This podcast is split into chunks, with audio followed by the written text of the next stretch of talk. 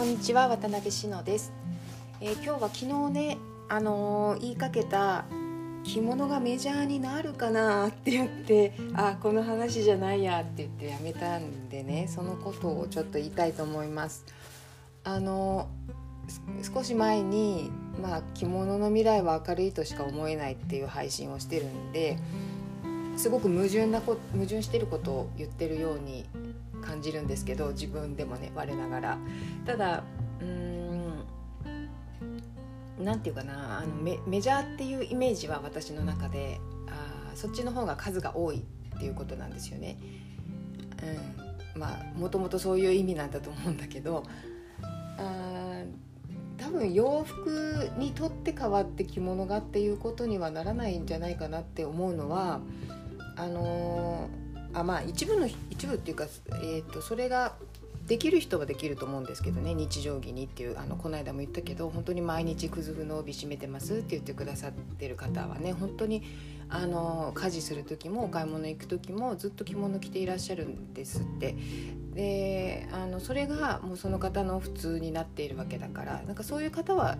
いるしこれからも増えていくとは思うんですよねそういう方もね。ただあ逆転することはないかなっていうのは、まあ、私自身が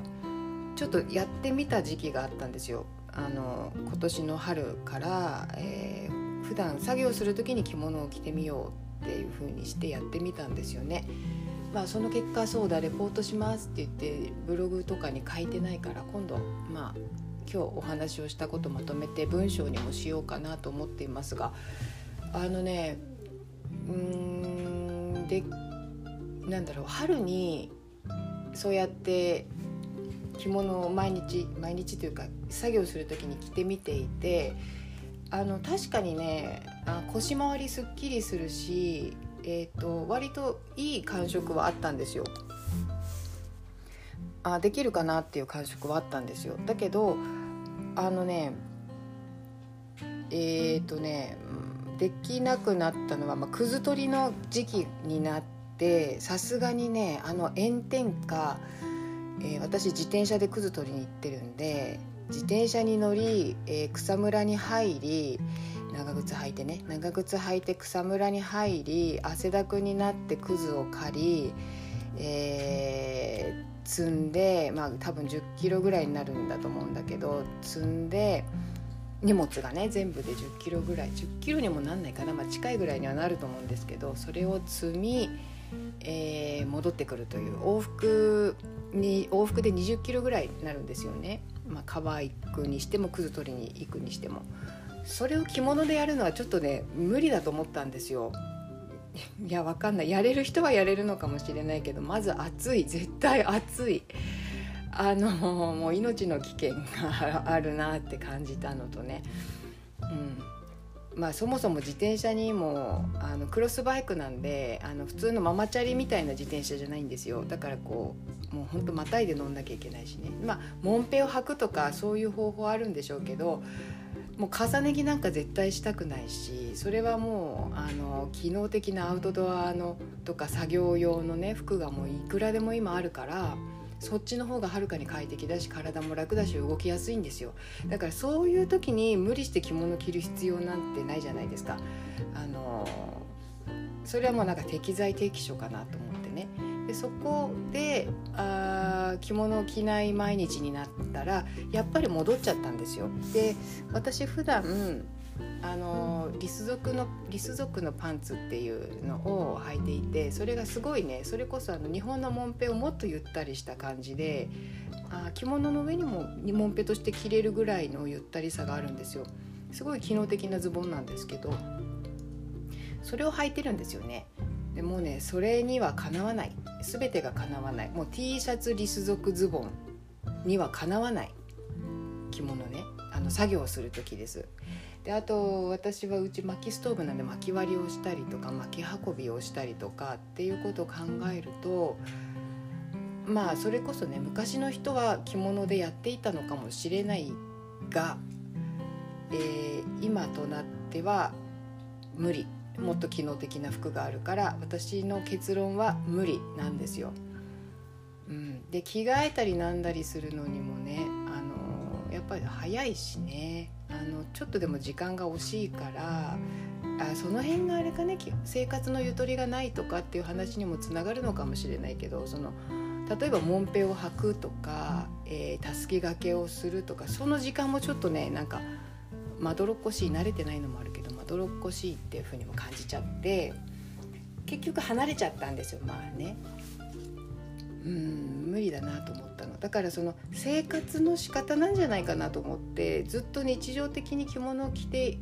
えー、過ごせる方っていうのはおそらくその生活様式があんまりその土に近いところにいないいないんじゃないかなっていう感じがするんです。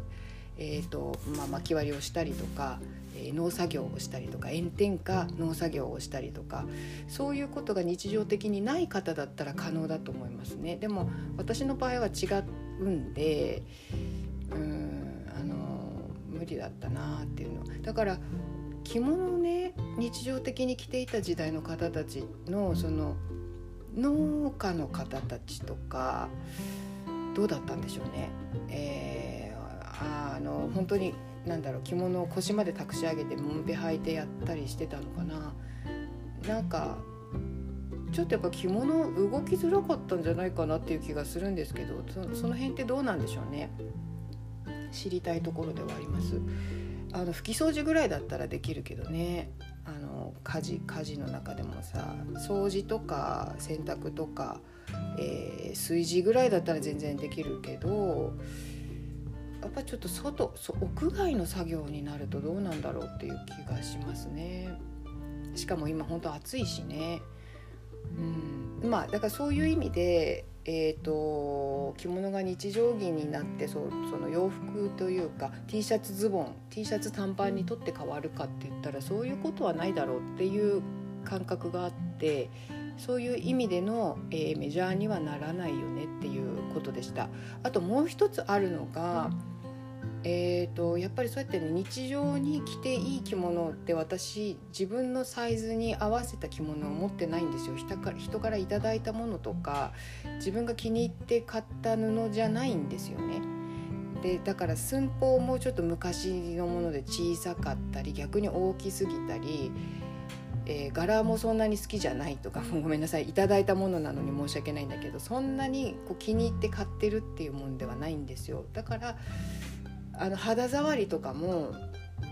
ちょっと硬すぎたり痛かったりすれて痛かったりとかそういうことがあってそれもねちょっと離れてしまった理由の一つでもあるんですよだから日常に着るとなったら本当に着心地が良くて自分の好きな柄でもうテンションが上がる着てたらテンション上がるっていう柄で色で、えー、サイズも自分にぴったり合ってるっていうものじゃないと毎日は着られないんじゃないかなと思うんですよね着物って。だからあのー洋服というか T シャツとかってそういうのかなりアバウトで、まあ、ダブっと着てても、まあ、厳密に言えばサイズすごいサイズ感って大事だけどなんか意外と着れちゃうますよね。だからだから何を言いたいかっていうとやっぱ着物って自分の体のことをすごく考える衣服なんだなっていうことを思うんですよ。あの適当に着てたら着心地悪いの。だから自分の体とちゃんとそれこそこう対話をするような感じで一つ一つこれはどうこれはどうって尋ねていって一番その自分にとってしっくりする形を整えていくっていうことができる衣服が着物なんだなと思うんですよね。だからそういう意味では日常に来てあの自分の体のことをきちんと知っていくってすっごい面白い行為だし大事なことだなと思う反面私の今の生活ではちょっと厳しいところもあったりしてただえ今言ったようなその自分の体との対話衣服を通しての対話っていうことは本当に面白いことだからやっていきたいなっていうのもあるからねだから、あのー、今手持ちあ手持ちのものないかななんかその日常に着れるぐらいに割とこうすり切っちゃってもう着倒着倒していいやっていう、えー、布で。いい布でねしかも。そういい布じゃないとダメなんですよ。変な布だと着心地悪いからいい布で自分の体に合ったサイズの着物って本当に着やすいからもう何もかもがピシピシピシって決まるんですよ。本当に自分のサイズに合った着物って。だからあののだからねそうそうリサイクル着物とかね、まあ、安いからいいけれども着ててね着心地がそんなに多分良くないから、まあ、偶然自分のサイズに合うんだったらいいんだけどそういうことって多分稀でしょ？あのなんて言うんだろう。あれも良し悪しですよね。その着物の初体験がリサイクル着物だったらちょっと悲しい残念な結果になる方の確率の方が高いと思う。私は思う。あの自分のサイズに合って素敵な布であの着心地が良くていいものだったら本当に着てて着心地がいいというか心地がいいからそれは毎日でも着たいって思っちゃうかもしれない。だからそういう一枚をいつか私も揃えたい揃えたいっていうか作りたいなというふうにはうすうす思ってます。でもなんせかんせなんかそういう余裕がねないのが今もう一番の問題かなというその余裕がないっていうのはね自分がなくしてるんですよ。心の余裕がないの時間がないんじゃなくて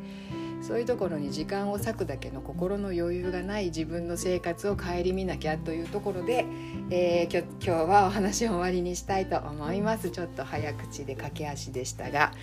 えー、今日もありがとうございました。それではまた失礼いたします。